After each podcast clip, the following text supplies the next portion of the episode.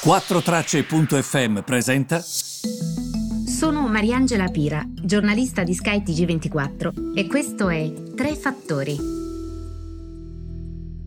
Buongiorno a tutti, benvenuti ai Tre Fattori del 27 luglio. Allora, partiamo subito da quello che sta accadendo um, in Cina, uh, perché oggi è successa una cosa importante. Sostanzialmente i cinesi che cosa hanno fatto? Hanno abbassato la bandiera americana sul consolato di Chengdu.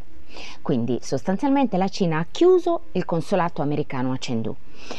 Fatemi solo ricordare che Chengdu è un luogo importantissimo perché da lì si guarda al Tibet, si guarda allo Yunnan, si guarda al Guizhou, è insomma un luogo fondamentale per poter, diciamo, presidiare tutta quella zona sud-occidentale cinese. Quindi ehm, questo ovviamente arriva dopo che gli Stati Uniti hanno chiuso il consolato di Houston, il consolato cinese a Houston perché dicono che è un covo di spie. E poi sappiamo anche che c'è la questione della studentessa di biologia a San Francisco, ma che non sarebbe una studentessa perché probabilmente una spia è connessa ai militari. Gli americani hanno trovato foto social di lei in divisa, quindi pensano che sia di fatto una spia e non una studentessa di biologia. Bene, fatto sta che tra i due proprio le cose non eh, si eh, risolvono.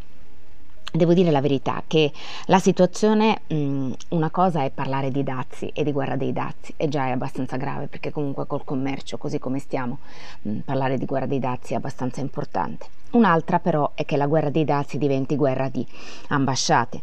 CCTV ha twittato proprio poco fa che eh, un gruppo di persone americane del consolato a Chengdu hanno lasciato il consolato circa alle 6 di questa mattina e poi appunto ehm, la bandiera americana è stata completamente rimossa. Ehm, pensate che il consolato americano a Chengdu, questo ve lo dico a mo' di curiosità, è stato stabilito nel 1985 come vi dicevo, copre una zona veramente immensa, la municipalità di Chongqing, Tibet, Sichuan, Yunnan, Guizhou, queste province che sono fondamentali ovviamente. Eh, il Dipartimento di Stato americano ha detto che il consolato è stato proprio al centro delle relazioni con le persone nella Cina occidentale, incluso il Tibet per 35 anni. Quindi con queste premesse adesso gli Stati Uniti, questo ve lo dico anche per vostra informazione, hanno 5 eh, consolati che rimangono nella Greater China, quindi nella Cina continentale, oltre alle ambasciate a Pechino, oltre all'ambasciata a Pechino. Um, queste chiusure di consolati e rappresaglie eh, ovviamente eh, portano le relazioni ad essere mm, veramente negative. Negli ultimi mesi i due paesi ehm, hanno eh, dibattuto su tutta una serie di questioni, tecnologia, la eh, questione relativa a quello che sta accadendo nello Xinjiang, quindi gli uiguri che sono difesi dagli americani, eh, Hong Kong, il Covid e l'origine del Covid, la tecnologia, come vi dicevo. Il Global Times um, in un editoriale, il Global Times è questo giornale che è sostanzialmente sostenuto dal partito eh, ha dipinto gli Stati Uniti come dei provocatori, che comunque le relazioni sono peggiorate a causa degli Stati Uniti. Eh, l'editoriale proprio non è che tra l'altro le mandava a dire, eh, si capiva benissimo perché dice proprio, lo leggo con voi, Guardando agli ultimi due anni, tutte le turbulenze nei rapporti tra Cina e Stati Uniti sono state portate all'estremo dalle provocazioni da parte statunitense che poi ovviamente sono state seguite da contrattacchi e quindi rappresaglie da parte della parte cinese. Cina, la Cina si sta difendendo sostanzialmente, dice questo, questo editoriale nel senso che eh, se fosse per la Cina, come dire, eh, non, non, sarebbe, non, sarebbe, così. Um, devo dire che la settimana scorsa però il conflitto ha preso veramente una piega molto brutta. Come vi dicevo, Washington ha chiesto alla Cina di chiudere il consolato a Houston, eh, Beijing mh, mm, ha, con questa rappresaglia eh, ha chiuso appunto oggi il consolato di Chengdu, la Cina, come dire, non, come se non avesse più alleati a Washington, non so come dirvi anche tra i democratici, gli analisti sottolineano eh, che comunque Um, è come se la Cina fosse un po' alienata in questo momento.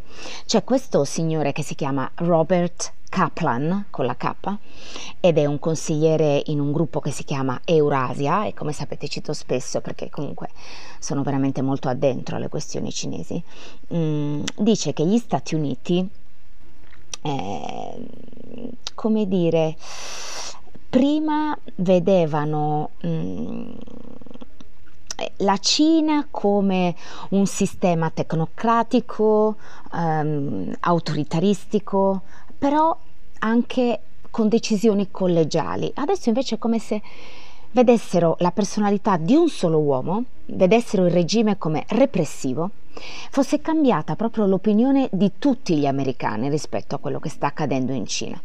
Quindi il risultato è che la Cina, comunque, come vi dicevo, la mia sensazione, eh, quella anche di Eurasia, eh, non ha più amici a Washington, non ha amici nel congresso, non ha amici tra i democratici, eh, anche ehm, i democratici diciamo che spingono verso sinistra, non amano la Cina per forse le stesse ragioni per cui l'ala di destra dei repubblicani non ama la Cina, perché il feeling è quello che proprio dagli estremi eh, dalle ali estreme degli Stati Uniti, quindi sia a destra sia a sinistra, il regime abbia di fatto in parte rubato i posti di lavoro americani?